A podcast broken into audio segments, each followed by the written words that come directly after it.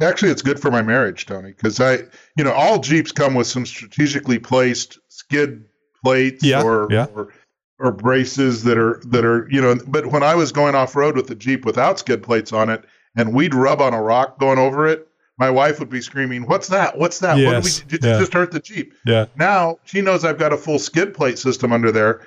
She doesn't ask that question quite as intently. Hi, I'm Tony, and welcome to the Jeep Talk Show, where we put the fun in off-road fun. Now, don't worry, but don't don't adjust your radio or your phone. Uh, I just don't say all the words right. This is the only show where you can hear Jeep owners talk about things like mud, rocks, and giant tires, and not get weird looks. So strap in, strap on, grab your favorite beverage, and get ready to laugh, learn, and have a damn good time. We guarantee that after listening to us, you'll have the sudden urge to go out and buy a Jeep and hit the trails. Don't say we didn't warn you. On tonight's episode, the in our news stories, the 4xE in California, it, it may not be such a great idea. You know what I'm talking about here, Chip? Well, I think so. Let's see what you're going to say. Is there another UAW strike coming to Jeep? I thought this thing was all worked out. I don't think that any strike has ever all worked out. It's it's like uh, you know, hey, those other guys got something. Let's let's do the same thing. We need to get in, in on this uh, this train. And uh, Yeah, you, too early. Yeah, you've Right, so- you've already heard uh, our guest host Chip speaking, uh, and uh, our guest host Chip is going to talk about his Jeep addiction progress. Uh, I don't know if that's something that you want to put out there for your wife to hear. Of course, she's not; she doesn't listen to the show, so you're probably okay. Actually, she really enjoys me being on when I'm on the Zoom meetings and stuff. Oh, really? Yeah. She gets a, she gets a kick out of it. So, in our uh, must-have uh, for your Jeep, a roll bar sunglasses holder storage bag. It, it is more exciting than it sounds. I mean, if you want to keep the the, the, the debris around your your center console area uh, not there, this is a great place where you can store your uh, store your glasses or uh, sunglasses or whatever you want to put up there. That's uh, it's kind of just kind of like a sunglass holder that goes on your roll bar. It's up out of the way and a very convenient place to uh, put to put stuff. Are you ready? It's time for the Jeep Talk Show with hosts Tony, Josh, Wendy, and Chuck. Hey, I'm Chip, and I have a deep addi- a deep addiction. It's been six months since I bought my last Jeep. you know, it's funny. Josh did a promo uh, about uh, going to a meeting and uh, like a, a, an AA meeting. And uh, he asks uh, in the thing, you guys have heard it before, I'm sure, where he asked, uh, "Have you heard about the Jeep Talk Show?" Oh, get out of here, go have a drink. You know, this was funny. So we we actually need a little promo about a Jeep addiction, so because there's so many people have these things. I mean, I certainly do. I do a show about Jeeps, and uh, I mentioned to you before we started recording, uh, Chip, that uh, the uh, the Motobuilt uh, skid system uh, should be arriving, maybe arriving today, and I got to figure out how to push around 340 pounds once it gets here. Can't leave it outside because somebody would figure out a way to steal it.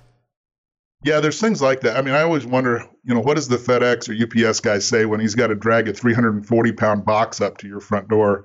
That's just, I'm sure he's, you better buy him a nice Christmas gift. Did you did you see the video, the security cam video that I, I put up uh, way back? Well, I guess a, a couple of years ago now. Whenever I ordered the Mopar two inch uh, lift kit, and uh, how the the FedEx guy, you know, it comes in those big boxes, big Jeep boxes. Uh, and uh, it, it's a really cool box. Has Jeep on the on all four sides and stuff. Yeah, yeah. He, he, Everybody wants those boxes. he lifted it up and out of the back of the FedEx truck and walked it to the front door. Yeah.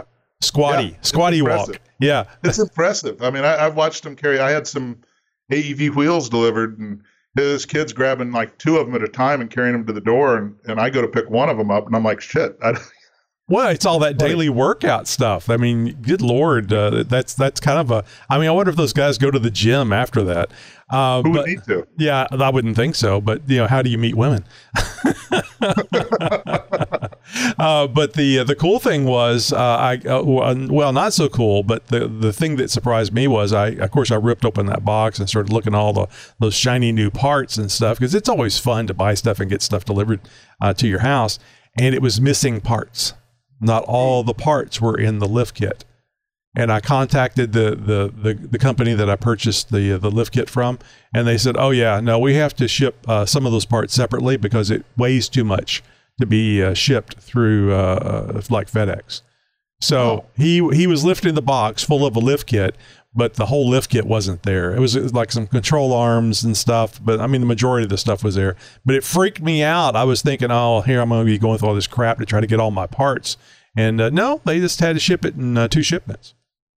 Well, those Mopar boxes. I mean, they, people like we do a silent auction at our local Jeep club raising money, and people will pay 50, 100 bucks just for the box. Oh, they're cool boxes. Have you ever noticed on uh, the Quadratec, well, Rob from Quadratec, when he's doing uh, the videos in the little area they have set up for those videos, they have the box panels up on the wall. Yeah, which is which was a neat idea. Um, sure. But uh, It's art. Yeah, yeah. I mean, uh, I, I would. Uh, I had no use for the box, so uh, I actually gave uh, ninety percent of the boxes. I forgot the bottom part. I, I gave, but I gave it all to Chuck at one of the uh, uh, Jeep Talk Show Texas off road events. But Chuck's probably got it in his office right next to his Jeep hood that he uses for a desk. Yeah, uh, I still, which I still have problems with. Change that, change, uh, change out that hood, put it back on a Jeep, and uh, just use the box for a desk. All right, so uh, Chip, you're familiar with our Patreon subscription thingy, aren't you? I am. I am. I'm a patron. I think I was number four. Oh, that's very cool. Uh, and uh, have you noticed anything? Do you make use of the Patreon account? Well, I just mentioned I bought those. Uh, I bought those AEV rims, and and and in ordering, well, I, I bought some Rock Slide Engineering. I bought that strap system that you can hook a uh, the the RotopaX to on your rear wheel. Uh huh. So if I, you know, have have four gallons of extra gas, so I've been using the Jeep Talk Show discounts, and it's paying for my, you know, I I haven't made huge purchases, but Right. it, it's it's really paying the discounts. Uh, it's helping on because I called Northridge and ordered it through Northridge for two reasons. One, they have the Jeep Talk Show discount with Patreon. But more importantly, I really enjoyed that prime rib that I got out at at, at EJS this year, and I even told the guy, and, and the guy got a kick out of it. Yeah, I bet. Well, you know, that's a big expense for them. I mean, it wasn't just them. I, I think they partnered up with Yes. uh, one or other two uh, companies for that. But Oh, it's I it's a big expense for them, and they never know what works. So whenever they hear, it's just like it's just like us. I mean, it's great whenever I hear that people uh, listen to the show or they like a specific episode or uh, a specific thing we talk about. It, it means a lot because we're putting time and effort into this. So when we hear from people, it, it really helps, and I'm sure they liked hearing that uh, that uh, that expense uh, for the uh, the food at that event was a big deal to them. There's a, a reason why they should continue to do it. So I, I think a lot of people don't mention stuff like this whenever they, they probably should. Well, it's it, it's a you just talked about ROI when you guys were talking about SEMA in the last couple episodes, right? Right. That there's a return on investment for our, for their expenses and time that they're doing out at SEMA. Well, same thing with with EJS with this event. You know, for Northridge, that was that was probably the, one of the best. Uh, was definitely the best meal of any of the the things. But that's what's so exciting about EJS was all the things that were occurring during the day. You get to go wheeling, and then at night you get to go to all these. Um, hospitality events that that you can one run into the who's who of of Jeeps, but um, you know, and, and you, I think there were six or eight vendors there, and and Yep. I'm a manufacturer. Dana I was work out- there. I remember.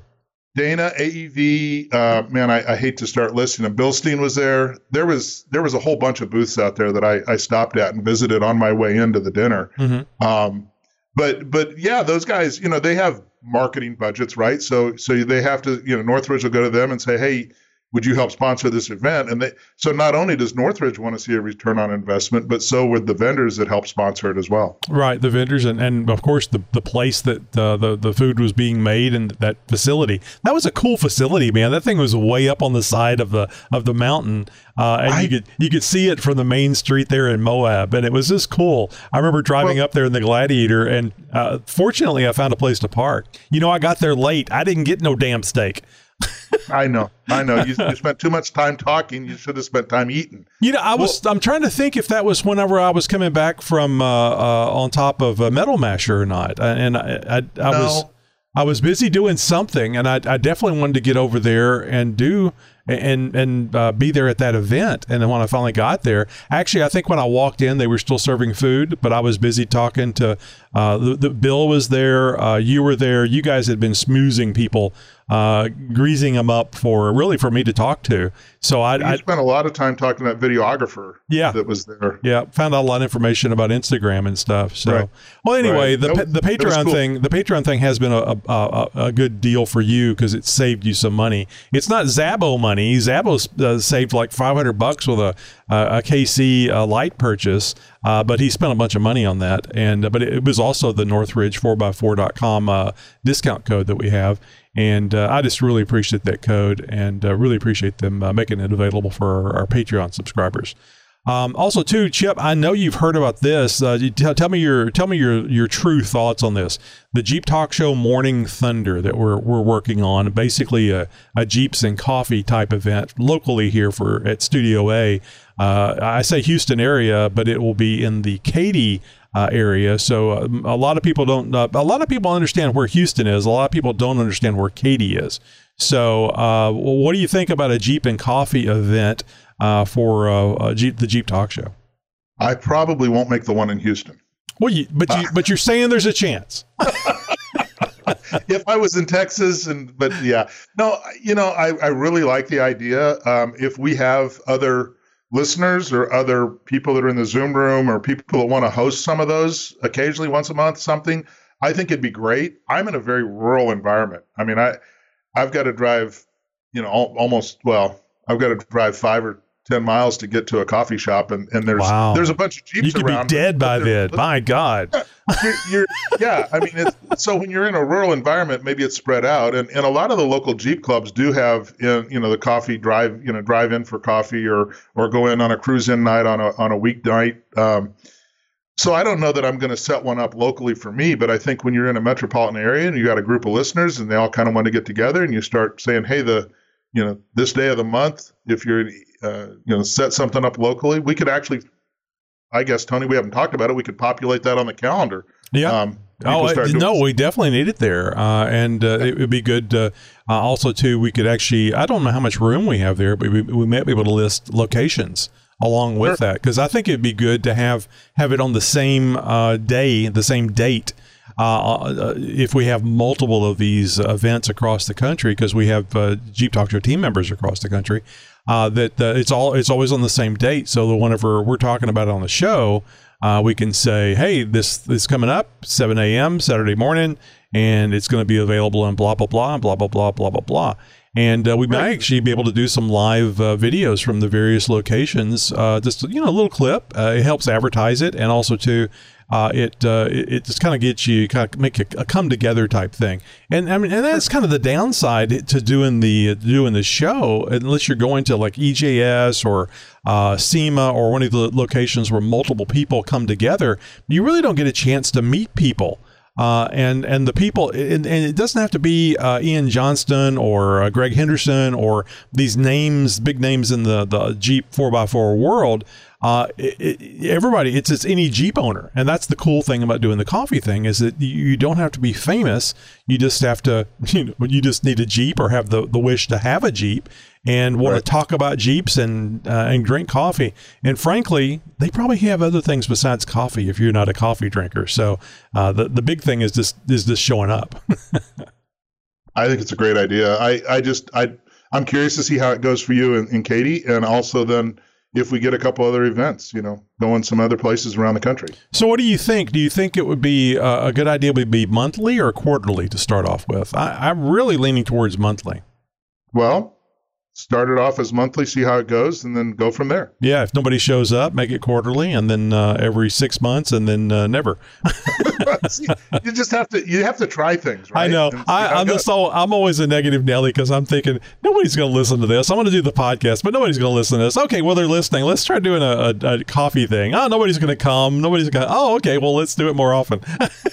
so I always, I, I guess I shouldn't uh, look at it negatively, but it's just like you know, who am I? What you know, why would anybody show up for having coffee with uh, with the Jeep Talk Show? But uh, they. I'm, I'm kind of the opposite. I would let's give it a try, and, and if Oh you no, don't try, no, we're know. we're No. definitely we're definitely going to try it. So, um, speaking of trying something, uh, they are trying something in California. Uh, I, I think uh, you and I had uh, talked about this a little bit over the phone the other day, and I was just shocked uh, that, uh, and, that's not a pun. Uh, but uh, having a 4xE in California may not be such a great idea. Uh, and of course, that's the Jeep tie in, but any thing that uses electricity. So there's a there's a saying that I don't like because it's often very true. So goes California, so goes the nation, and that's what worries me about this. It scares me.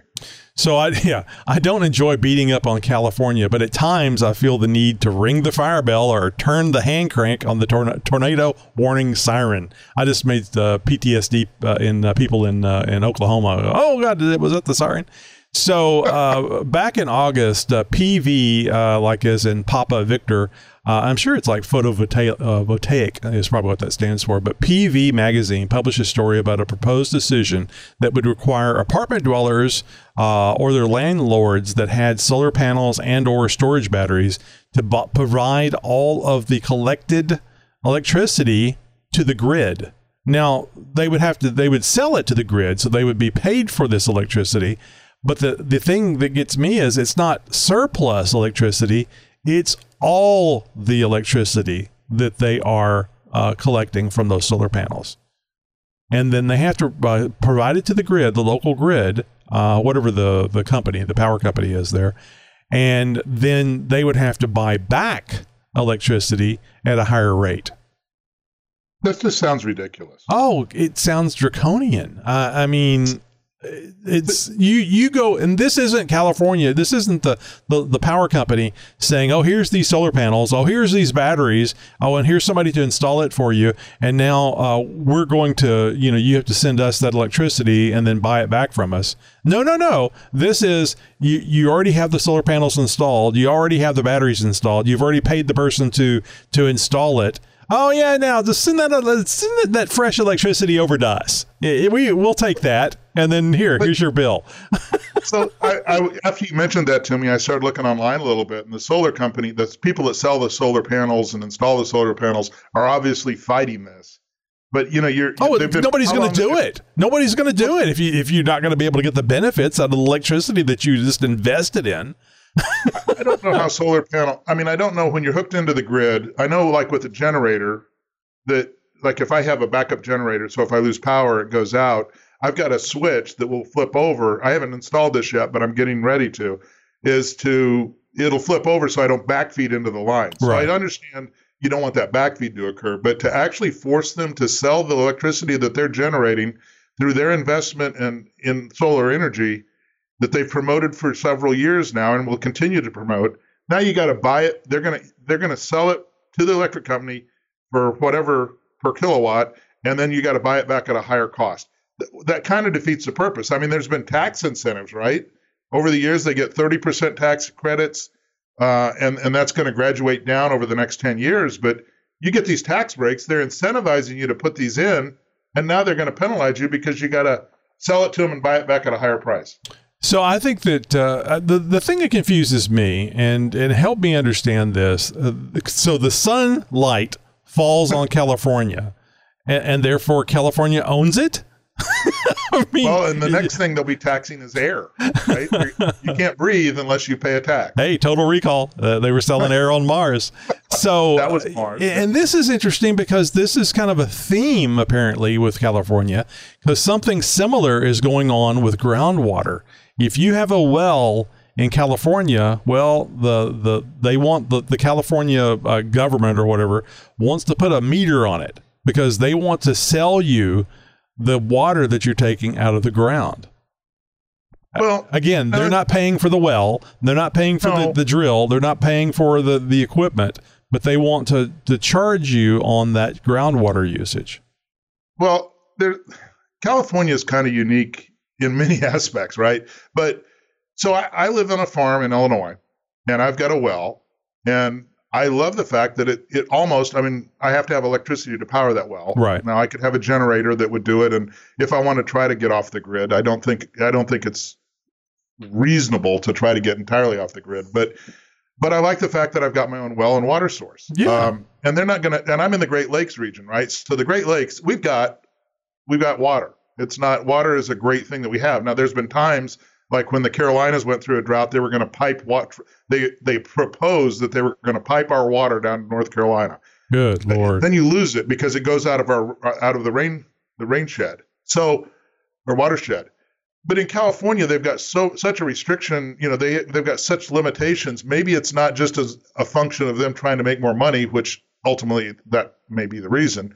But maybe it's because they're trying to control how much water someone might consume because it's a limited resource. Right. Yeah. Uh, but but it still goes back to the thing. You know, where were they whenever all this stuff was being put in, and uh, also too, uh, what are they doing with the money? This this goes back to taxing. Uh, the, it, I guarantee you, whenever a, an entity like a government taxes you, and they're not held accountable uh, for for what they're spending it on, um, it's just uh, it's just uh, taxing is just, uh, I still think that uh, governments ought to be like PBS where they have to get donations. Then they have a they have to go on TV and beg you for money every so often. I, that's the only because if they were having to work for that money then it would be a lot different. A government is just is just shit. I mean it just it is just it, it always it's absolute power corrupts absolutely. And I and I don't know how how we're going to fix it uh, but yeah, yeah, I can understand where it's a a limited resource, but the, but you're talking about the sun providing a right. resource that is limited, but there's a lot more of it than what there may be in the groundwater situation. And of course, it always depends on the the day to day thing. The sun is not a, a finite resource. Of course, I, I, think the water isn't a finite resource either. But I think it kind of goes back to that same uh, thought process that if it's in the ground or hitting the ground, uh, we own it. Yeah, I mean it's it. You know, the water you don't. Water is almost is it like a mineral right? Right. I mean, in Texas, yeah. you're well aware where if they've got people maintain the mineral rights, so they've got gas or oil below them, and they're going to maintain those. If you've got water below you, although the aquifers are usually pretty good size. You you were talking about taxes, Tony. So so these roads are built with fuel tax, right? For the most part. Right. Well, so an EV, they're not buying gas. So if you're running EV cars, who's going to pay for the roads to be upgraded and, and maintained? Well, if you're not, well, they're going to do it because you're going to attach a GPS thing to it and track where you how, how, how, yeah how many miles that you travel and tax you based on how much you drive. Okay, well, which that, is going to be interesting because with the self the full self driving uh, on the the Teslas that's coming uh, coming out soon, right? You're going to have to pay taxes on the, the, the vehicle driving itself around. That wow. that's going to be interesting too. Of course, you can make yeah. money off of uh, like having your own Uber service that way. So it's not necessarily right. it's not necessarily a loss, but it's still an interesting concept.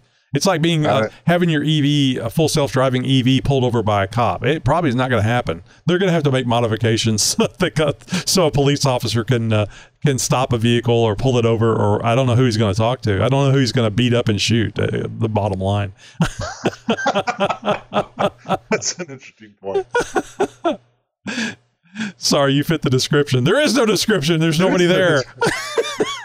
but that goes back. So if you have a self-driving car and you're and you go out and get hammered, you put it in self-driving mode to drive you home, and you won't get a DUI because you're drunk on the other side and the car's driving itself. That's going to be really interesting because you know that's a that you, you know we talk about taxes and collecting money. You know that's another good way for for uh, cities and uh, uh, towns to collect money is that that whole uh, uh, uh, DWI things. I don't want to say scam, but to a certain degree, that's that's a big uh, I mean, it, it's helpful. You don't want you don't want somebody that's uh, driving under the influence hurting somebody, but also too, right. that's a big payday. It well, it's a big penalty, and some states are more strict than others. I mean, oh, I've payday for the city, not for the not for the person that got arrested. well, yeah, I mean, it's it's it's it's a big expense, and and but it, I've also had friends that were killed by drunk drivers, and so you yeah, know, no, it needs to happen. But it, it, goes back to yeah. that whole government thing. What what's the government doing with the money, and what, what's their motivations? If they can figure out how to tax it, they will. Exactly. They're they're better at spending our money than than we are. Is the bottom line? Is what I get from that. They're not better. They, they no, that's the way they think. No, that's the way they oh. think. Oh, yeah, and we stupid. need to, yeah, go along. we need to take care of you guys because you're too stupid to be able to spend your own money and uh, decide, you know, that you can use uh, solar panels to make things cheaper uh, for you to live your life. And oh, we're going to fix that. We're going to uh, make sure that you sell that and then buy it back at a higher rate. Uh, I mean, going to do that with wind turbines too, right? If you know, that's interesting, and that's a great point. Are they going to do the same thing with wind turbines?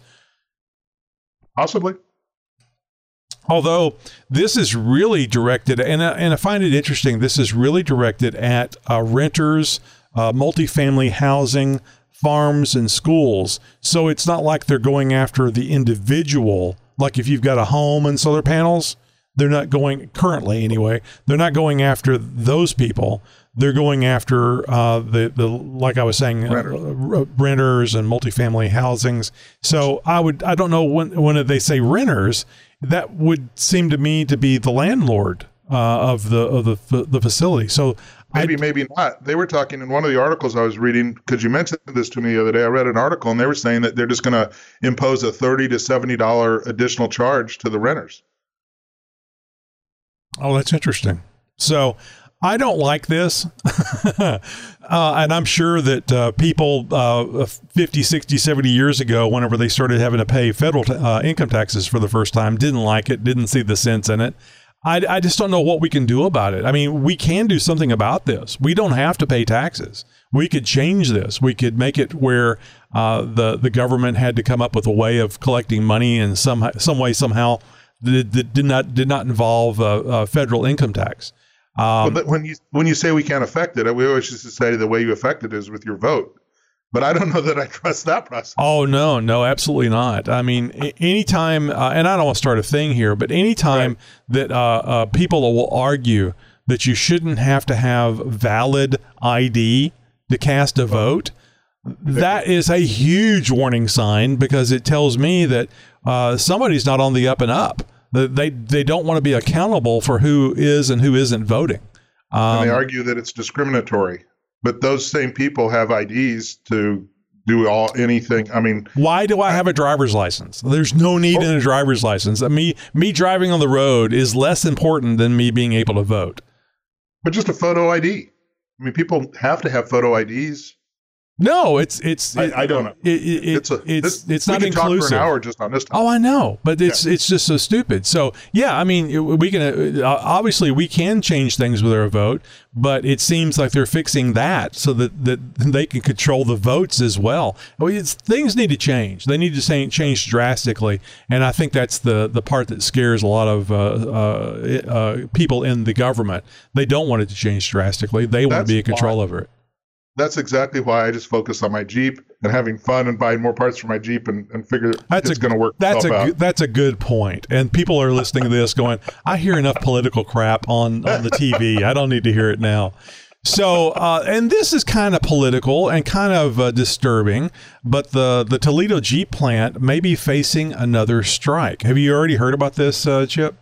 I, I had not until you brought this up, and I see it in the show notes here, but you know the strikes you, you get a strike they get part of maybe they felt like they they they agreed too quickly or something. I don't know you know I, it's like yeah, it's like going to Facebook Marketplace and the guy comes by and wants to buy your uh, your old uh, Jeep uh, hardtop and uh, he uh, he agrees to the nine hundred dollars just a little too quick. Oh, did I say nine hundred? I meant to well, say twelve hundred. exactly, exactly. I yeah. made I made that deal a little too quick. I, I can tell. you know, I don't know. I'm I am. I remember back this is dating myself, but when I was in high school, I was making like three dollars an hour, right? And and and at the same time, the the UAW workers in Detroit were making, I think, eighteen dollars an hour. Well, you were just and, a chump.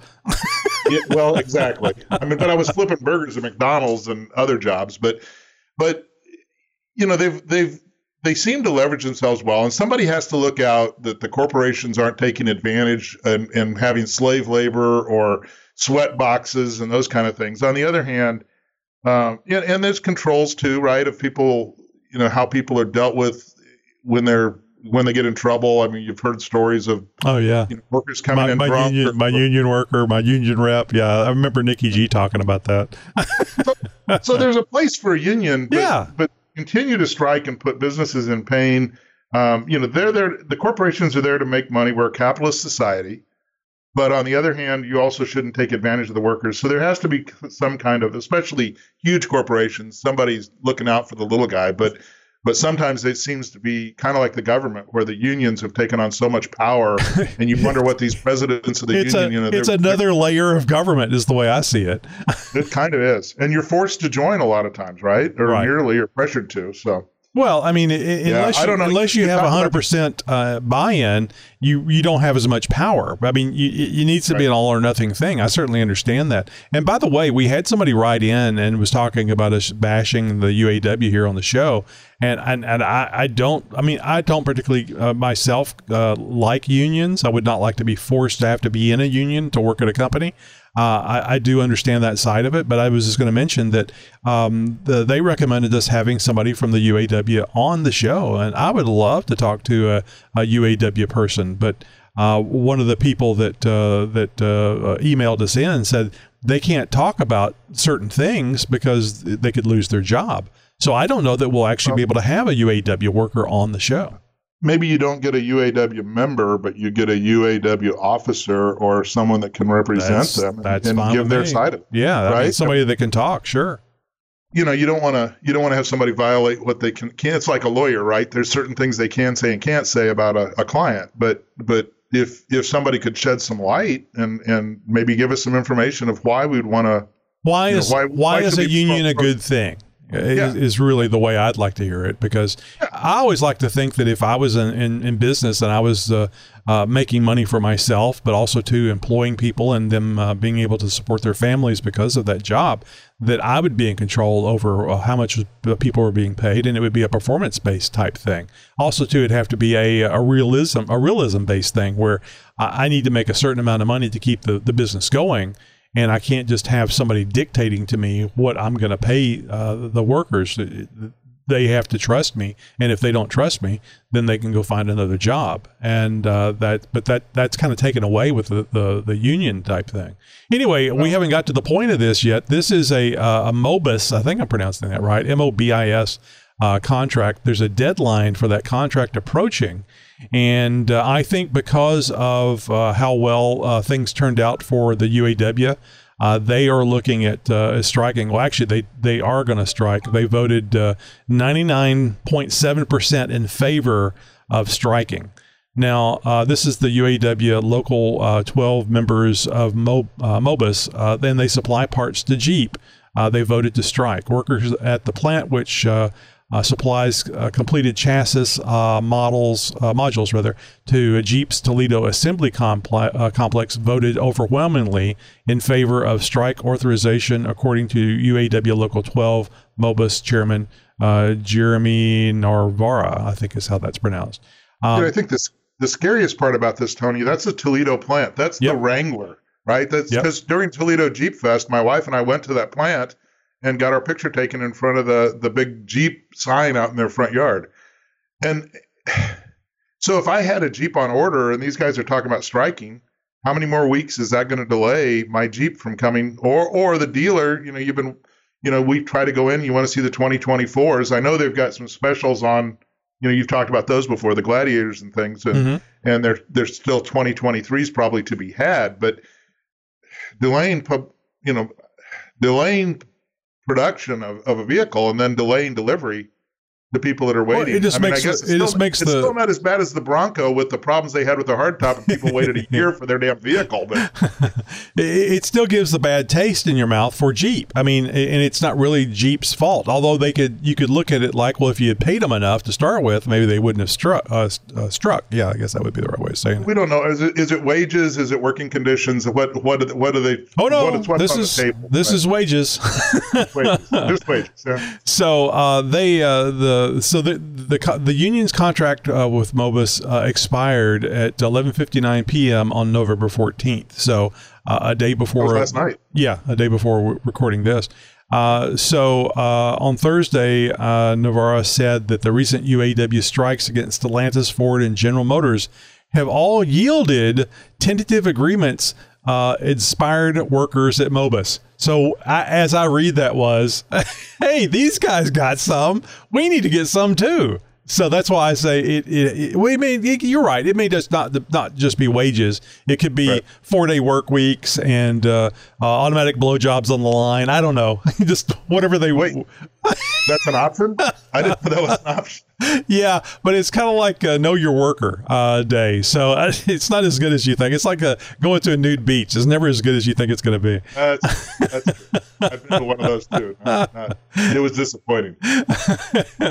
so uh, yeah, I mean, I, I don't like seeing this, but I guess it's just the this is this is all um, I think indicative of uh, the sky high inflation that we've been uh, all, that we've all been a part of. I think it was Steve O that was talking in uh, the Discord server last night. If you'd like to be a part of our Discord server, everybody can join. Just go to jeeptalkshow.com slash contact to uh, use the Discord server invite and come join us. But anyway, Steve O was talking about uh, how he really enjoys getting a burger, but he can't really afford to go buy a 25 uh, $25 burger and fries. And I, I'm not sure that included a drink or not and then be asked for a tip because they brought the food to the you know the window or to the counter and and handed it to him.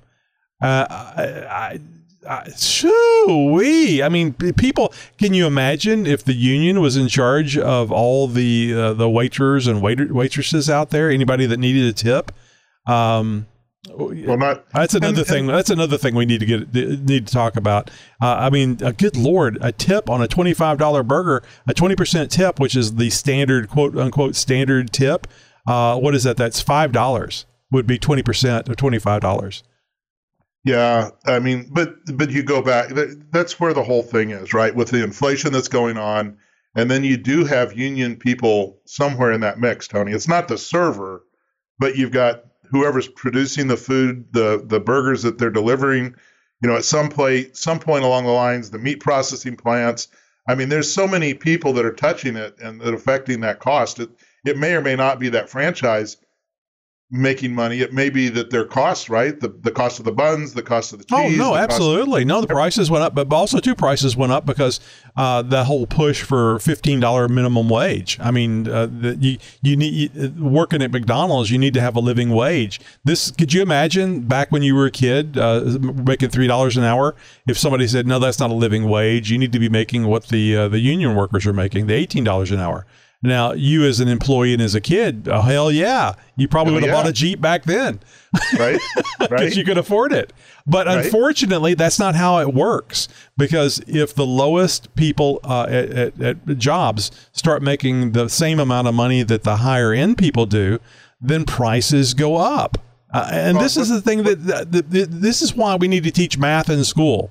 You can't just have a large group of people start making a lot more money and, and, not expect prices to go up. So all this stuff is is is because of people uh, making decisions that don't know their ass from a hole in the ground. They don't understand how uh, economics work, and this is basic economics. This isn't even but, chess economics. when was the last time you heard an economist being interviewed and talking? I mean, they, they I'm I'm a my degree is ag econ, and and I took a lot of economy classes, and macro, micro, and you look at you know cause and effect, and you know you do this, it's right. going to cause this, and people, people, especially people in in office, they don't. I don't know that they take into consideration all those cause and effects. They just think it sounds like a great idea. Let's pay these people more without thinking of the consequences. Now, I don't. I know too. I mean, so the cost of the twenty-five dollar burger. Well, that person that's serving it to you, if they're a minimum wage employee, now you're bringing up servers I have a compassion for those because when I'm on the road traveling, I like to eat and I like my servers. But a lot of those people don't make minimum wage; they're dependent on the tip. Oh, absolutely. To help give them the compensation. Now you right. go spend hundred dollars at a restaurant, the guy makes twenty extra dollars as a tip, and the whole process takes an hour. He made twenty dollars off my table, but he may be waiting on four or five other tables, so he made a hundred hundred dollars an hour working a table. Now mm-hmm. that's at a higher end restaurant, right? Right. But and and typically, it's not the guy setting it on the counter that's taking your order. No, they're they're actually doling out service. They're being paid for that service. But that's where the difference is, right? You're you're talking about restaurants where they do ask for a tip. Typically, they're actually going to carry the food out to your table. So there is a level of service there. Right. I've also noticed a lot of these restaurants are starting to clean up the tables for you too, instead of making you go carry your garbage. So there's a there's a a service involved there that getting the person compensated. I don't want to be down on on on the food servers. That's a you know it's it's hard to target certain groups, and, and you can kind of pick them apart. But until you've walked in their shoes, you don't really understand what they're faced with. Well, and and they need to walk in my shoes because uh, the the point of me buying the food is because I want it and I'm trying to get it at a the best price that I can. And if they want to be uh, persnickety and say, "Look, if you can't tip, don't buy," oh, that's fine with me. I can do what I'm supposed to do and go to the store and buy it, and make my own food for a lot less money. But what's that going to do to your tip? Well, the tip ain't going to be there either way, and you won't have a place to work at because it'll go out of business if if if what you're telling people to do they actually uh, they actually decide to do. Now, I, I agree. right? I agree There's that people that the people that give you service they should get a tip, and that tip tip should be related to the service that they provided. I'm talking. The thing that really pisses me off is is that whenever nothing is done uh, special. You know, you pick up your your food off the counter that somebody sat there. Uh, you're not being serviced like in a table type environment. And my wife sent me a thing the other day. Do you know at Walmart self checkout, a tip screen comes up? What? I can tip myself? Do I get paid? How does that work? So, and, and then she sent, I said, well, that that's easy. That would be no tip. If I'm doing self checkout, that would be no tip. And then I thought about it. I went, well, I think they have people uh, floating around that help people out uh, on these self checkout deals. So that tip is probably for them, and that's being uh, generous. It, it, may not be. It may just be a, a, a surcharge for the company, uh, a way for I the company to make more money. And Those I said, people well, that are standing off to the side are there just to make sure you've t- you've ran every item you had over the barcode. They're- right, but they'll also help you. I I, I do not do self checkout. I, I, I, I don't. I don't because I want to. I want to have the store hire more people. I like Yeah. to interact with people. I would rather deal with people. I do not like kiosks at restaurants. I do not like self checkout. Now, sometimes if I have one or two items and there's a long line in the, if they have people working, I'll go through the one or two items. But I just I don't like self checkout. Yeah. It, it they've made it fairly efficient. Well, But I they're, they're removing the service. They're removing the service aspect, and they're still asking for a tip. And uh, I said, I said, well, I'm picking zero. And then she sent me another screen where somebody had taken a picture at the self checkout. There was no zero percent or zero uh, selection on the What? screen. You had to pick. Ridiculous. Yeah. No, no, that's no. So the people are, are trying to standardize tips, and and uh, you know where this is going to go is it's going to go with people not having jobs in the service industry because they're going to be replaced with robots, and soon, and soon, a lot sooner than you think, and they're going to handle it that way. Prices aren't won't go down, but uh, but profits will go up for the people that are doing this. You know, Tony, a lot of this whole conversation, you've been talking about self-driving cars, so that if that does that and the Teslas run around without drivers, now the Uber drivers are going to be out. Right. Uber Eats, and you talk about drones delivering things, and you start eliminating people there. This is all AI, right? The- Yes. It's, it's AI. And when I was in school, AI was artificial insemination. Oh. So basically, we're getting artificial So inseminated. it's Bend over. it's Thanksgiving, so the turkey baster comes into play on the the artificial insemination. I, I see where you're going with this, there we go. Turkey. and that's the that's the noise that when you're inseminated by a turkey baster. Shut up, shut up, shut up. Oh, gee, man, this is a lot of fun, Chip. You're you do really good here on the the talking here. We're we're almost done with this episode, and and we haven't even gotten through the stuff. So anyway, we apologize for all the union bashing, uh, which I don't think it is, but you, the, the, I understand if it comes across that way. I, I think unions are a good idea. I just don't know that I'd want to be a part of one. And sorry for all the political stuff, but damn it, it's just what is it? It just grinds my gears. Isn't that what Peter says? It just grinds my gears. All right, Chip. Let's talk about your your your addiction issue, and and is this unique just to you? Is it unique to me? I don't think so. I've seen some other addicts that are even worse than I am. Uh huh. but but yeah, I get you know. So if you want a little background, you you wanted me to talk a little bit about my story, I guess.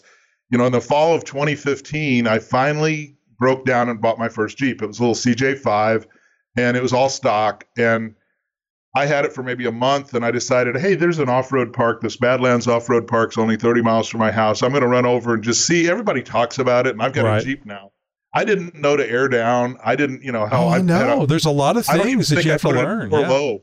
I didn't know to put it in four low. I was like, okay, so I'm running around with my Jeep and it's capable, and I'm running around and and I'm like, this is pretty cool. So I start just digging into it during the winter, and uh, and then found out about these Jeep Jamborees and realized that maybe my stock little CJ5 wasn't going to be ideal to run. So I upgraded to a built CJ5 that somebody else had built. I didn't know enough to to to build one myself or have the time to do it. So had a had a really nice CJ5 with a V8 in it and and and it's on 35 inch tires and it, it's really capable, but it's an old Jeep and things were going. You know, I'd have to work on it. The brakes went out one time when I was on a Jamboree. Um, had to come back, put another master cylinder in. But oh no, but but but I was there the next day and finished the jamboree. They were all surprised I came back the next day, but I got it got it fixed and we, we were on the on the trail again. And then I, I got to the point where you know I want a little bit more dependable, a little bit more comfortable Jeep, and I, I bought a TJ. Uh, it was a 2005 Rubicon lifted. Nice. It was it was it uh, you know it had 35s. I went back to 33s. It just drove handled better. I liked the 33s on it and drove that for a while, and then I had some friends planning a trip to Moab, and I'm like, I don't know that I want to drive a TJ all the way out to Moab. Could have, but my wife and I are, you know, right in our late 50s, and we're like, you know, I, I want a little bit more comfort, so we bought a, a 2014 JK to drive out to Moab and wheel it, and I built it up, and that's really my my main vehicle now off road. But in the that's the one that you had at EJS, right? The one you trailered yeah. out. Yeah, I trailered it out not because it's not capable to drive out there, but because it's got close to 90,000 miles on it, and I don't want to run highway miles up. Well, I, I mean, you've got the trailer, you've got the truck to pull it. Why not? I mean, and also too, if if you break something, you're you don't have to fix it in Moab.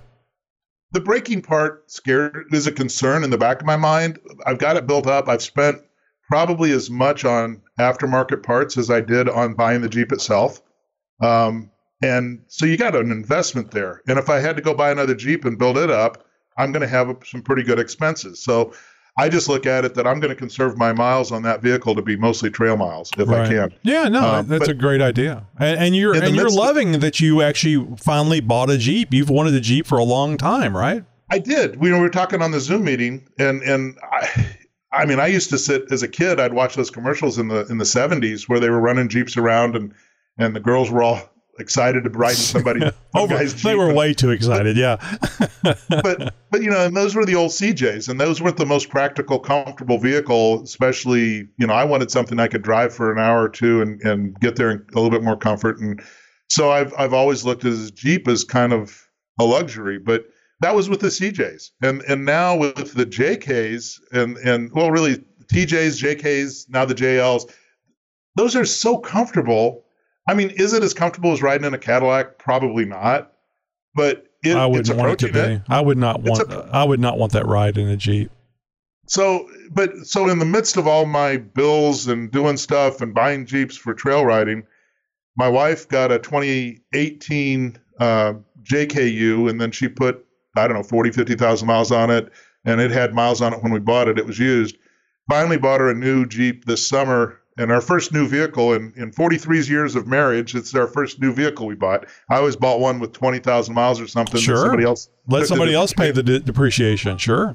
But we got this, uh, you know, this new JL JLU that's uh, it's a Rubicon and it's set up. It could be my next trail Jeep once she, you know, we put some miles on it and she wants something else down the road maybe. But but so she's driving it as her daily. So so we're we're a multiple Jeep household and. Uh, and and I'm always looking for events. I mean, you talk about things. So you know, in the in the course of the last eight years, I've been to Moab and to Windrock and to AOA and Rausch Creek and just some of those destinations. I've gathered.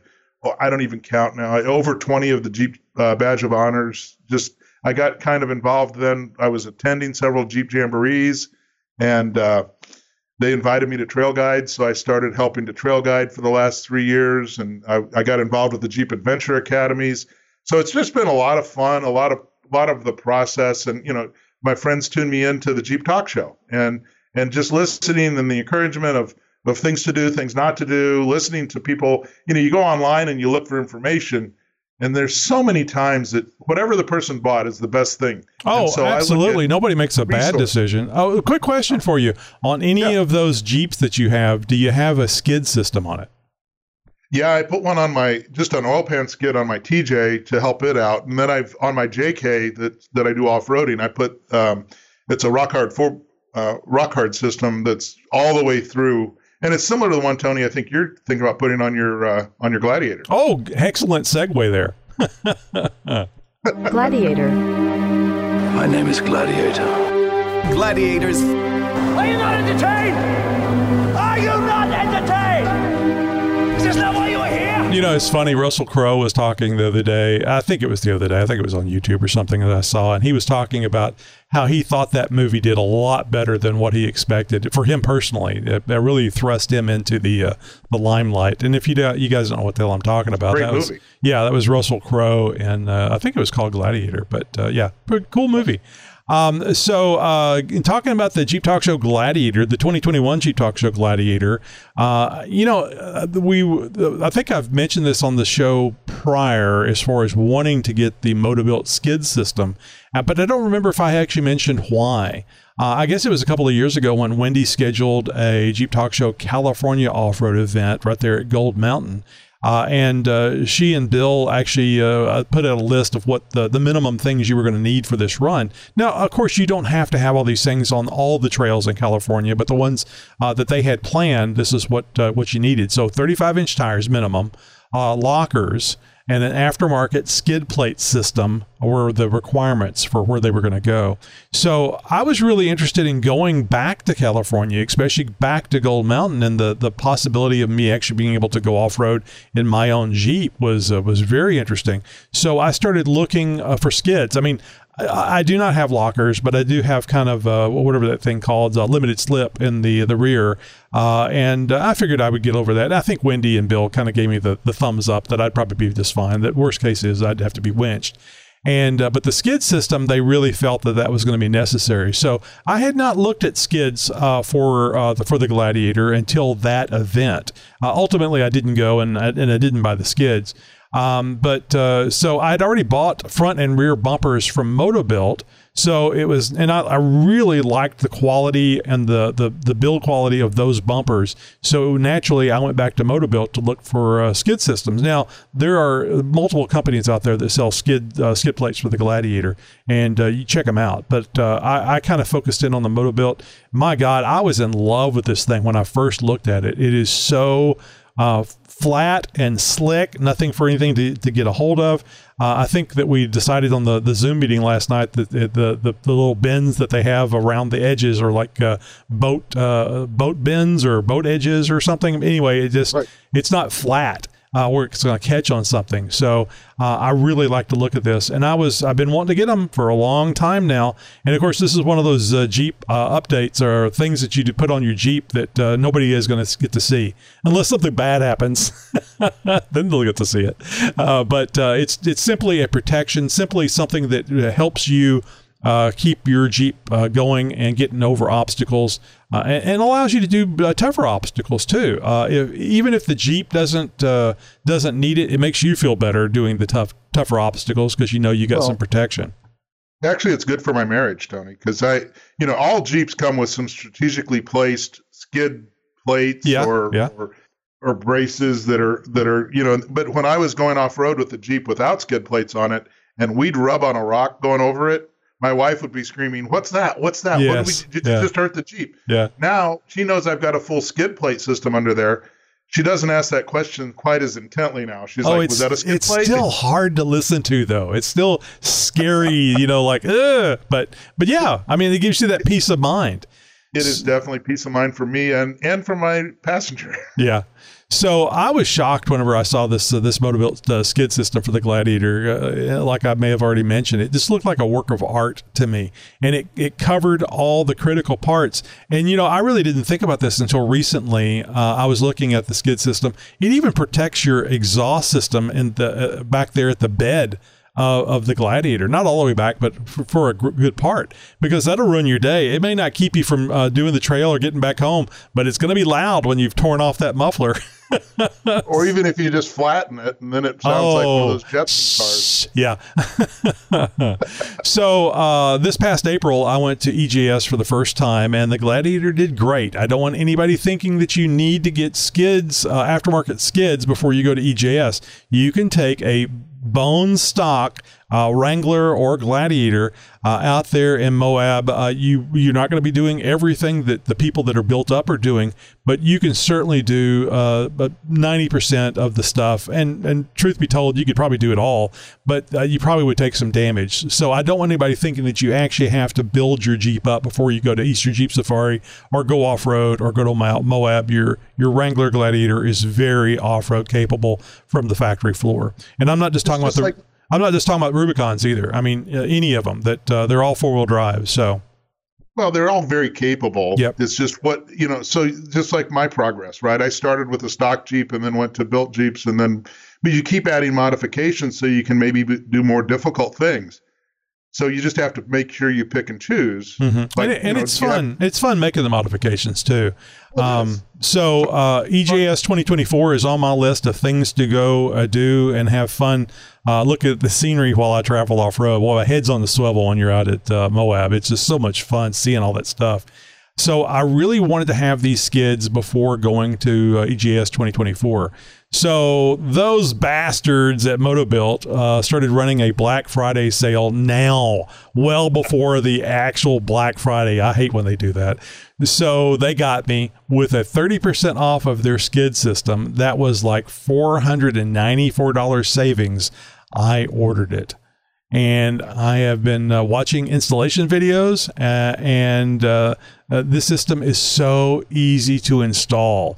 Uh, and uh, you, so from what I've read, I'm going to find out uh, per, in person here uh, shortly, but you take off about 85 pounds of factory skids. We had a long discussion on the uh, the, the roundtable meeting about this last night, and I'm going to be putting on 240 pounds of Motobuilt skids.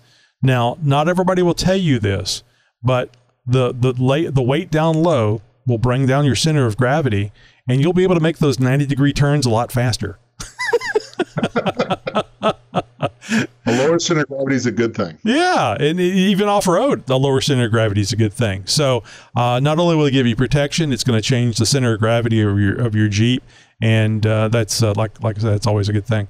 Now, uh, oh, the downside is not having this visible for everyone to see. It really is a work of art, and scheduled delivery is Thursday, which is today. You know, it is something, Tony. You spend all the money on upgrades, whether it's axles or, or drag links. Axles you can kind of see though. I mean, if if you have a good eye, you you know what you're looking at. That's, that's like peeking under somebody's skirt. I mean, you got to lean down and look under their Jeep. And and so you put all these mods It's never and- as much fun as whenever they just kind of like, yeah, sure, go ahead, and they spread their legs a little bit. And and I'm talking about Greg from Unofficial Use Only. I don't even want to think about that. But, you know, you put an angry girl on, everybody's going to notice. Oh, he had no angry girl on there. th- Unfortunately, that would have been preferable. From the mind of Nikki G. Hey, this is Nikki G, and you guys talked about BLM closing trails at Moab. Moab. Oh, I hope I he's say not that's going where- where I think utterly he's going. ridiculous. I hate to hear that. It's bad enough they go into the cities, Yes, riot and he loot, went and that rob way. our liquor stores. now they're going out to the countryside and closing our trails. That that is just I, that, Oh, that irritates me so much. God, And by the way, here in uh, North Carolina, BLM means bacon, lettuce, and mater sandwich. yes. Well, that's not why I'm calling. I'm calling to tell you that I used to have a fear of facial hair. Yeah, but now it's growing on me. Oh, All right, boys and girls, I'll chat you later, and you have a good one. Bye. So I shared that a, uh, I shared, yeah, I don't know. I shared a BLM uh, story about B. I mean, the closure of trails out at Moab. I shared some of it uh, from uh, Tread Lightly, I believe, on Instagram. And uh, somebody actually commented, "Please uh, make mention that BLM is Bureau of Land Management." right, right, right. Our, well, our first time, so it was in 2020, so it was fairly soon after some of the incidents, the protests, right, that went on with uh, in some of the urban areas. And they had a tip jar sitting out on the counter at a Jeep store Oh, no. that said donate to BLM. And we're all looking at it going, what? And they had to explain to us that it's the Bureau of Land Management who's the people that help coordinate the access to the trails out there. But Yeah, well, uh, we need to start paying those people off so they do things we want them to do. All right, so every Friday we have a new interview, and we're excited to announce that in our next interview episode uh, tomorrow, uh, we'll be uh, featuring a special guest, Don Rycroft of RPMsteering.com. Are you familiar with RPM Steering, uh, uh, Chip? I am not. You need to I'm check them out. Uh, aluminum uh, drag link and uh, tie rods, and that really, Very- really neat. I had a great. You know, I'm not a big fan of aluminum anything, skid plates or uh, anything that can get uh, get bent because uh, at least with a the steel, it'll bend and it'll still be in one spot. I mean, it'll be still in, in, in place. It may be bent. You may have to replace it, but at least you're going to get home. Uh, it may help be hard to steer.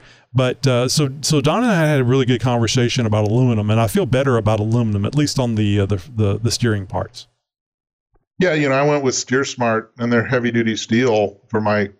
You're gonna you're going tie to listen to this. We talked about steer smarts as well.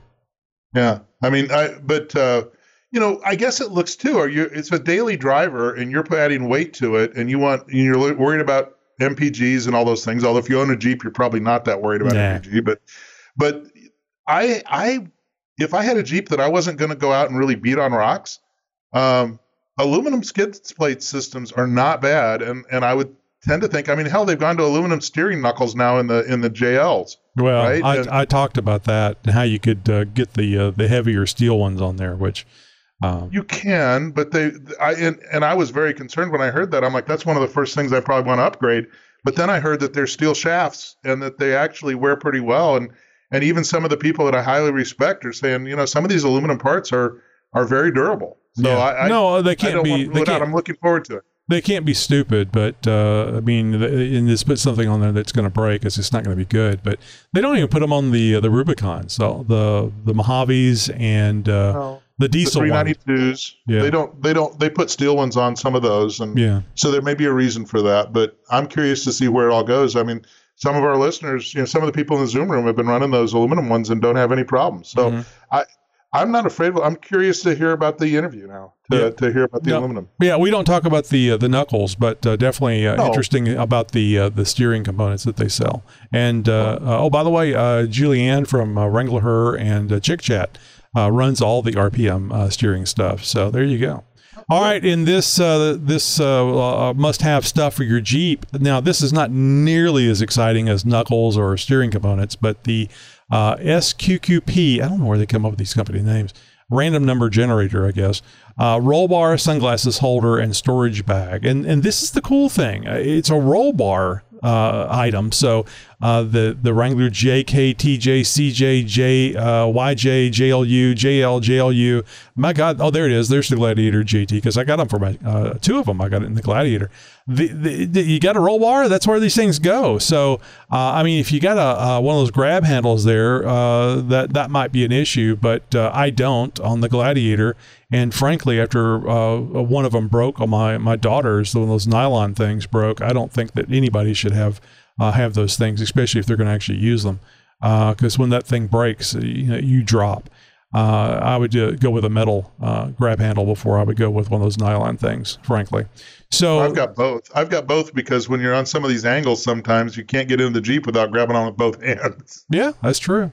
So uh, it's a, a decorative and practical, convenient storage. Make your uh, your Jeep look neat and advanced. I really went another direction with the Gladiator. I've kept all the wires behind the dash uh, for the most part, and uh, have a, a, a real nice mounting system uh, for uh, phones and chargers and my GMRS radio.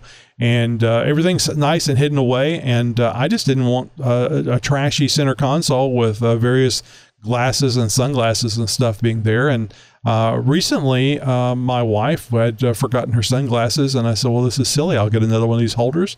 You just, put a set of uh, glasses in that uh, on your side, and you'll they'll be there ready for you anytime that you're in the Gladiator. And of course, if you're driving the Gladiator, you, you may have to reach over there to get them out of that that holder, but at least they'll be there. You'll have that option. So yeah, check it out. Just go to this episode 927 and in our show notes, and you will see a link to Amazon where you can get these. Yeah, so you could put them on both passenger and driver side. And I went to this SQQP.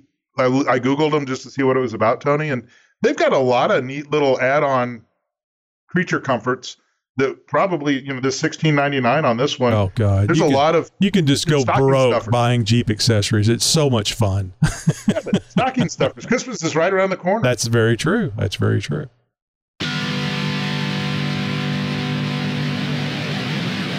You know, it's always a little sad when we hit the end of the trail, but there's always another trail ride just down the road. Jeep Talk Show has four episodes a week, Tuesday through Friday. Subscribe and never miss an episode. And speaking of subscribing, uh, consider keeping the Jeep Talk Show on the air. Yeah, I know, we're not necessarily, there's no air there. Uh, by subscribing to the show via Patreon. The place to go for all the information and how to subscribe uh, and how to contact us is at jeeptalkshow.com slash contact. Broadcasting since 2010.